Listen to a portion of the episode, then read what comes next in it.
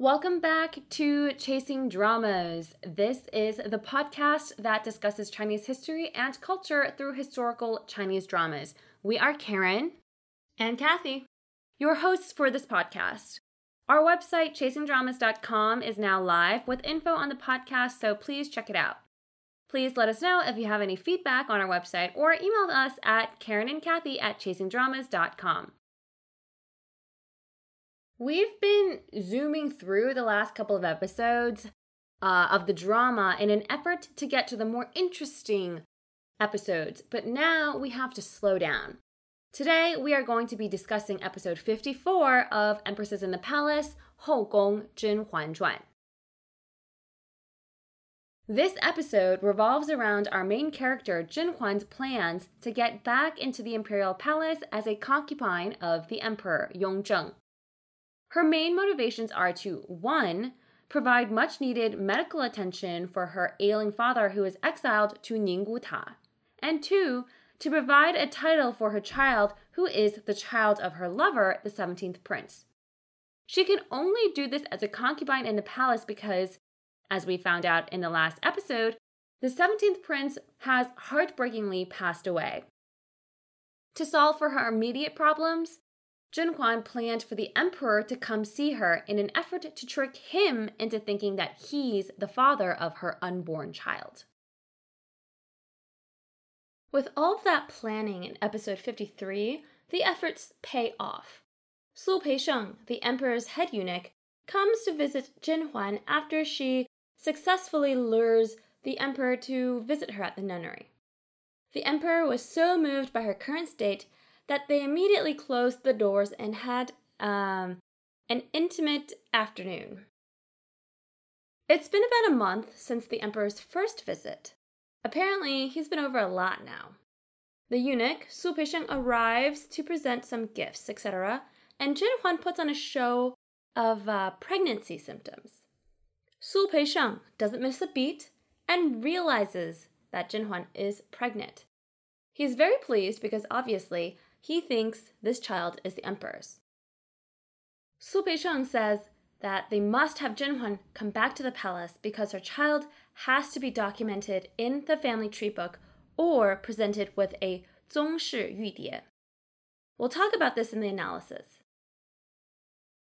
He plans with Zhen Huan and her maids to ask the imperial doctor Wen Shichu to care for her pregnancy because the emperor trusts his abilities and because Zhen Huan knows Wen Shichu.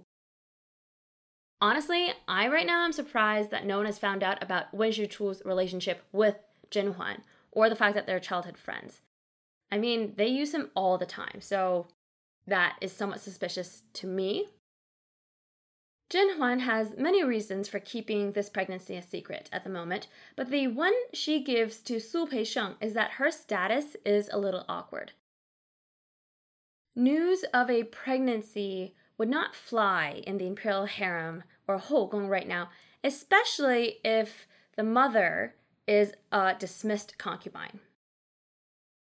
Well, with that, the plan to cuckold the emperor goes smoothly. Su Peisheng is such a great guy to have on your side. He looks out for you, he treats you with respect, so if you treat him with respect, provide him with a partner, he's the best ally you can have. Su Peisheng notifies Wen Shichu of his new responsibilities, namely to care for Zhen Huan, who is pregnant, which confuses him greatly. Wen Shichu heads off to see Zhen Huan to discover the truth. He doesn't understand why Su Peisheng would help Zhen Huan's child, who is so clearly not the emperor's. When Wen Shichu speaks to Zhen Huan, Zhen Huan informs Wen Shichu that the emperor, Huang Shang, believes her child is his. Wen Shichu is like, How did this happen?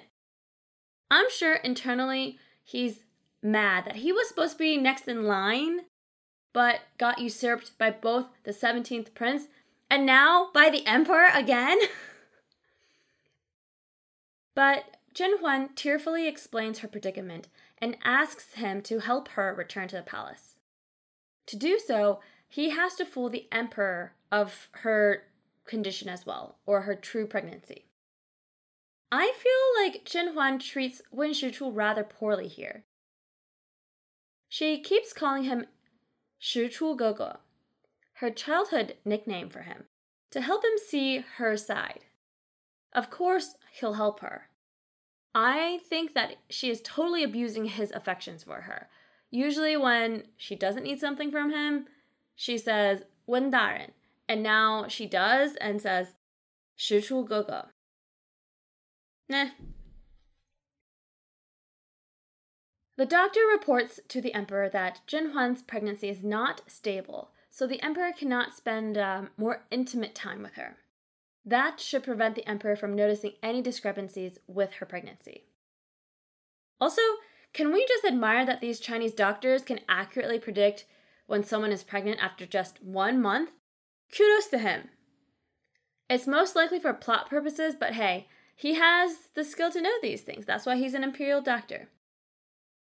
I'm not a medical expert, but I feel like this is rather suspect. The emperor is beyond pleased to hear that Zhen Huan is pregnant. He goes to visit her and plans how to bring her back to the palace.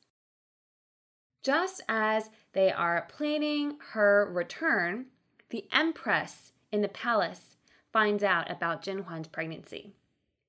She and her posse are furious that this happened. The ladies desperately do not want Zhen Huan to come back to the palace. Why would they? It would jeopardize their power in the palace. They have to come up with a plan to prevent her from returning. As the ladies are plotting, Zhen Huan has to resolve another issue on her end. The 17th prince's mother who has also decided to leave the palace and become a nun several years ago, is distraught over hearing about her son's death. Zhen Huan heads over to comfort her. She wears clothes of mourning, which in Chinese culture is traditionally white and black. More white than black. I actually quite like this outfit, it's very clean. The mother is understandably sad over her son's death. Zhen Huan is able to cheer her up somewhat by telling her about her grandchild. This does the trick, and the 17th prince's mother is ready to eat food that she's been neglecting. But Zhen Huan has to break the rest of the story to the 17th prince's mother. When she does, the 17th prince's mother is, also understandably, shocked and angered how could Zhen Huan take her grandson away to be raised as someone else's child? Zhen Huan once again has to tearfully share her difficulties and predicament. She ensures the 17th prince's mother that she loves the 17th prince, but has to take this step in order to enact revenge for the 17th prince. Thankfully, the mother comes around. She, having been a concubine, understands the difficulties of being a woman in that time period and accepts what's happened. With the 17th prince's mother's acceptance, on Zhen Huan's side, pretty much all loose ends are tied up. She just needs to get back to the palace. But that won't be too easy. The Empress, Huang Ho, has come up with a plan to prevent Zhen Huan's return. She plots to have several unlucky events happen to both her and the Empress Dowager Tai Ho. For her, the Empress Huang Ho, she sprains her ankle, and the incense she's burning while praying breaks twice. For the Empress Dowager Tai Ho, her palace catches on fire when she has a ritual happening there. All of this was to nudge the emperor into seeing a member of Qing Tianjian or the Astronomical Bureau. It'll be the imperial astronomer that halts Zhen Huan's return to the palace. We've mentioned this slightly before when we were talking about the general Nian Yao, but Chinese people were historically very superstitious and looked to the stars for signs to follow. The imperial astronomer, in very fancy language, states that a harmful constellation is now bright. This mansion, actually, is called Wei Yue Yan. This mansion is nearing the moon and will cause misfortunes to those represented by the moon. Furthering with this fancy language, the astronomer says that the cause of the misfortune originates from the north, a peak, a woman who is pregnant, someone outside the palace but getting closer. This person or this woman will harm both the Empress and Empress Dowager. Hmm, who could that be? Quite obviously, this person is Zhen Huan. The Emperor hears this and, wanting to protect the Empress and Empress Dowager, and also believing in all this, halts Zhen Huan's return to the palace. We will talk about some of the astronomy that Chinese people followed, but a lot of this, well, actually, only a little bit of this was tailored for this scene. From this, it's pretty clear that all of this astronomy, astrology was plotted by the Empress. If you look at Su Peisheng's reaction throughout the scene, he knows something is up. He promptly tells Zhen Huan's maid about this development, and Zhen Huan is not surprised about this. But there's not a lot that she can do right now. She needs to sit tight and wait until she can figure out how to combat this or how to um, move past this little obstacle. This, though, is a stroke of genius on the Empress's part. It's hard for the Emperor, who is rather superstitious, to deny what the imperial astronomer says is harmful, particularly to his mother. You'll also notice that even though the Empress Dowager's palace caught on fire, the fire was small and didn't do a whole lot of damage. The Empress, who is most definitely behind this, only wanted her and the Empress Dowager to suffer slightly in order to nudge the Emperor's suspicion. He'll listen to this astronomer instead of listening to her. If she says she doesn't want Zhen Huan to come back, the Emperor will dislike her, the Empress. He can't dislike her if the astronomer says Zhen Huan can't come back. The problem with the Empress, Huang Ho, is that she doesn't know when to stop. Zhen Huan would have been stuck at the mountain peak if the Empress didn't decide that she needed to solve all of her problems in the imperial palace. She had already killed the third prince's mother and now has sole ownership of the third prince, the presumptuous heir to the throne. She's successfully prevented Zhen Huan from returning to the palace. What else? Her next target is the fourth prince. The fourth prince, we've seen in previous episodes, is the unfavored son of the emperor. He is now grown and poses a threat to the third prince's claim to the throne. So, what does the empress do? Try to poison and kill the fourth prince. Luckily, one of his maids ate the bowl of poisoned soup instead of him. She died on the spot. The fourth prince bolts out of his uh, his palace, frightened by what happens. Fortunately for him, he runs straight into Shen Meizhuang's place, which right now is Sui Yixuan, where Zhen Huan used to reside. Meizhuang is best friends with Zhen Huan and is very kind. She takes the fourth prince to the Empress Dowager's palace. They calm the fourth prince down and ponder upon who wants to harm him. The Empress Dowager, Tai Ho, knows exactly who did this. It has to be the Empress. The Empress Dowager is frustrated because she's warned the Empress numerous times that she needs to stop her actions, but the Empress has not listened. There isn't anyone in the palace who can counteract the Empress or stop the Empress. So, who might be an option? Of course, it's Zhen Huan. The Empress Dowager orders the Emperor to come see her the very next day. What does she have to say to him? We'll find out in the next episode. Well, that was our recap for episode 54. Let's get on with the analysis.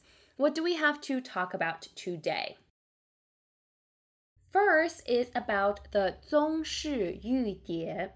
This is the historical archive or the imperial genealogy that tracks all of the family members of the royal family. Su Peisheng, the emperor's main eunuch, mentions that Zhen Huan's child has to be documented in the Zongshi Yudie as an official child of the emperor's.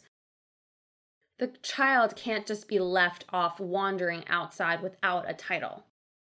This is kind of a throwaway line in this episode, but it's also quite interesting. For those of you who have watched the popular drama Lang Ya Bang or Nirvana in Fire, one of my favorites, there is a storyline where Jing Wang, a prince, mentions that the orphan son of his brother cannot be recognized as a royal because that son was not documented in the Yu Die or imperial genealogy. Therefore, the best this prince can do for his nephew is raised him as a godchild, or in Chinese it would be called yizi, to give him at least some of the comforts he would have had as a royal. I feel like that was the first time I paid attention to what yu means, so I am pleasantly surprised that this is mentioned in Zhen Huan Zhuan. I haven't paid attention to it previously, probably because I generally skip these episodes when I do my re-watches. This Yu Die, which more or less translates to Jade Record, has been documenting the imperial household's family tree since as far back as the Tang Dynasty and perhaps even earlier. In the Song Dynasty, the process is to update this genealogy every 10 years. This process has been maintained for centuries all the way up until 1921, which is even after the fall of the Qing dynasty. The documented changes include marriage, births, deaths, promotions, demotions, in the Qing dynasty, your banner, your title, among other changes. I think of it as kind of a more detailed census report but for the imperial family. There are similar genealogies for family clans all throughout China, but of course, not as official or grand since we are talking about the imperial royal family here. I thought this was really interesting. In the Qing dynasty, starting from Shunzhi, the first emperor to rule China proper, and the grandfather of the current emperor of this drama, the Imperial genealogy or this Yudie has been updated 26 times, an additional two times after the fall of the Qing dynasty. They are written in two versions, one in Chinese and the other in Manchu. The last update of this Yudie included over 1,000 booklets to document the family tree. This genealogy is the best preserved genealogy in China and is currently stored in the first historical archives in Beijing. That, no matter how you slice it, is very impressive. Next, let's dive into another topic that is very complex Chinese astronomy. The Empress in this episode cleverly uses the Astronomical Bureau, or Qingtianjian, to dissuade the emperor from summoning Jin Zhenhuan back into the palace. Astronomy has had a long and colorful history in China dating back to ancient times. There were various iterations of an astronomical bureau throughout history, such as Tai Shi Ling, Tai Shi Yuan, and Si Tianjian. The name was changed to Qing Tianjian in the Ming Dynasty and was still used in the Qing Dynasty. You can think of Qing Qingtianjian as something equivalent to the National Observatory. It had many important roles, including setting the calendar, observing celestial events or phenomena, and predicting the solar terms. The science and technology used to develop these calendars were quite impressive. Surprisingly, astronomy is one area of study where there was heavy Western influence beginning in the 17th century, for both the Ming and Qing dynasties. There were several notable Jesuit missionaries that led the Astronomical Bureau. They include the German Jesuit Johann Adam Schall von Bell, or his Mandarin name Tang Ruo Wang, and the Flemish Jesuit Ferdinand Verbiest, or Nan Huairen. These two helped modify the Chinese calendar to be more accurate. Von Bell is quite commonly portrayed in TV shows about the reign of Emperor Shunzhi During the Qing dynasty, um, there were Han members, Manchu members, and Western missionaries that led the Bureau and the Beijing Ancient Observatory. Of course, the information that Qing Tianjian provided was also used for astrological divination. Most of the time, astronomy is used for useful purposes such as creating a calendar, but in other situations like the one we see here in the show, it's quite easy to use this information to sow fear and uh, suspicion for the likes of the emperor. I'm definitely no expert on this, so let's dive into what the imperial astronomer says. He has observed Beifang Xuanwu, or the black tortoise, one of the four symbols of the Chinese constellations. The various names of Chinese constellations have roots in Taoism and Chinese legends. Of the seven astrological mansions within the black tortoise, one mansion is different. The one specifically called out in the show is Wei. The literal translation of Wei means danger, but the mansion definition is actually rooftop. Roof means top or tall, and tall represents risks. Hence why this mansion is unlucky or dangerous. Based on what I've read, this Wei mansion usually does not shine brightly in the sky.